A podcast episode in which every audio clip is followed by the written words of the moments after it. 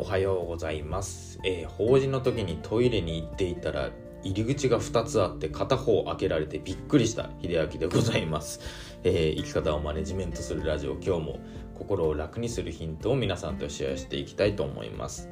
いやね、あのトイレの大きい方に入っていたんですよ。そしたら一つね、鍵のね、まあ、ロックがね結構あやふやでうまくかかってなかったんですね。そしたらガラッて開けられて、それがしかもあの、まあ、親戚の方だったんでおおってなって、ちょっとびっくりしたっていうお話です。ということで、何の話や、あのね、今日はね、まあそんな法事のお話からねちょっとしたいなと思っております。あの最近法事に行く機会がありまして、まああの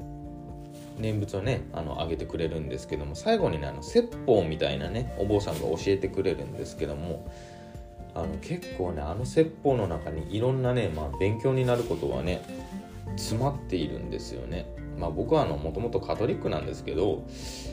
正直ねカトリックから学ぶものってあんまりなかったんですよ。こう言うといけないのかもしれないんですけども、結構お願いとかなんでしょう、お祈りだけで本当のところはね行動が伴わないといけないらしいんですけども、それがなかったのでうーんと思ってたんですけども、まあ仏教の説法の中でちょっとお坊さんが言われていた言葉でいいこと言われてたんで、ちょっとご紹介しますと、まあ、ね、かいつまんで一つだけご紹介させていただきます。あの白骨章だったっけなの中でこういうのが残されていまして、あのまあその人が個人が亡くなりまして火葬場に持っていきますよね。で身を焼かれて変わり果てた姿で出てきた時、まあ、要するに白い骨の状態で出てきたままの時に、これを見てああなんて哀れなんだって思うことほど愚かなものはないっていうね、まあそういう 説, 説があるんですね。説というかそういう文章がありまして、これ結構ね、まあ真意というかねついてるんじゃないかなと思います。あの結局ね、まあ、終わりをこういう風に哀れに見てしまうもの、まあ、見てしまうのってすごく愚かなんじゃないかなっていうことを言われていたんですね。あの要するに死が終わりだという考えですね。まあ、仏教の世界だとまあそこから仏様になってみんなを守っているっていうお話だったんですけども、まあ、宗教的な、まあ、そういう見方を抜きにしてみると、自分がその亡くなっててしまった時のことを考えてみると、今生きている時に何ができるかっていうね、ちょっとお話変わるかもしれませんけども、生きているうちに何ができるかって結構死を意識すると考えやすいですよね。で自分が死に向かうことはね、まあ生まれてきた人間あの死に向かう確率というか、みんな死ぬ確率 ひゃくパーセント なんですよ。それに対して病気になることだとか自分が死ぬことを過剰に恐れるっていうのは、なんかやっぱそれがちょっと僕の中では哀れなのかなって、愚かなのかなって思ってしまうんですね。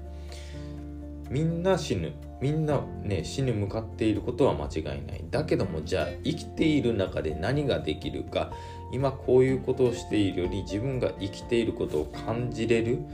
そういうことをやった方がいいんじゃないか。そしたら自分が亡くなる時に、まあ、自分のことも愚かじゃないよねって思えるのかなって思ったんですね。僕は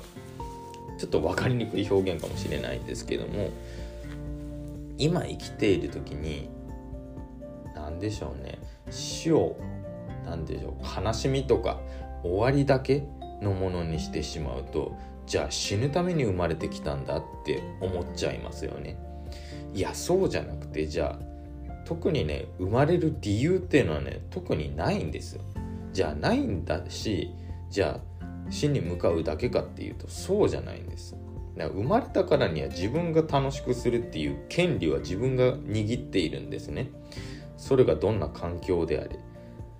そこからちゃんと距離を取って自分だけのまあ、オリジナルの人生を築いていくか、楽しむものにしていくか、ただただ愚痴を言って不満があるものにするか、なんて自分は哀れなんだとずっと思っていくか、これはずっと自分が握っているんですね。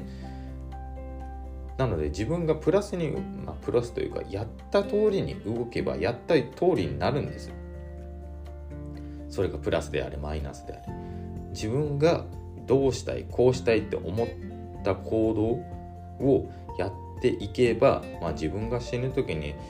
ああなんか生き切ったなっていう感じで終われるのかなと思います。そうすれば死自体死ぬこと自体をまあ何でしょう、ああもう死ぬのかなんて残念だっていうね終わりを迎えて悲しくなることはないんじゃないかなってまあそのお坊さんのお話を聞いて僕は思ったんですね。まあ皆さんいろんな、まあ、宗教観とかね価値観ありますけども、まあ、死を終わりだと思わずにね、まあ、自分の行動活動が何か後ろに結びついてくれる、まあそんな思いでね生きていって、まあ、楽しく過ごしていただけたら今見える世界も違うのかなと思ったお話でした。ちょっとややこしくて難しいかなと思ったんですけども、ちょっとお話したかったんでこんなお話をさせていただきました。最後まで聞いていただいてありがとうございました。それではまた。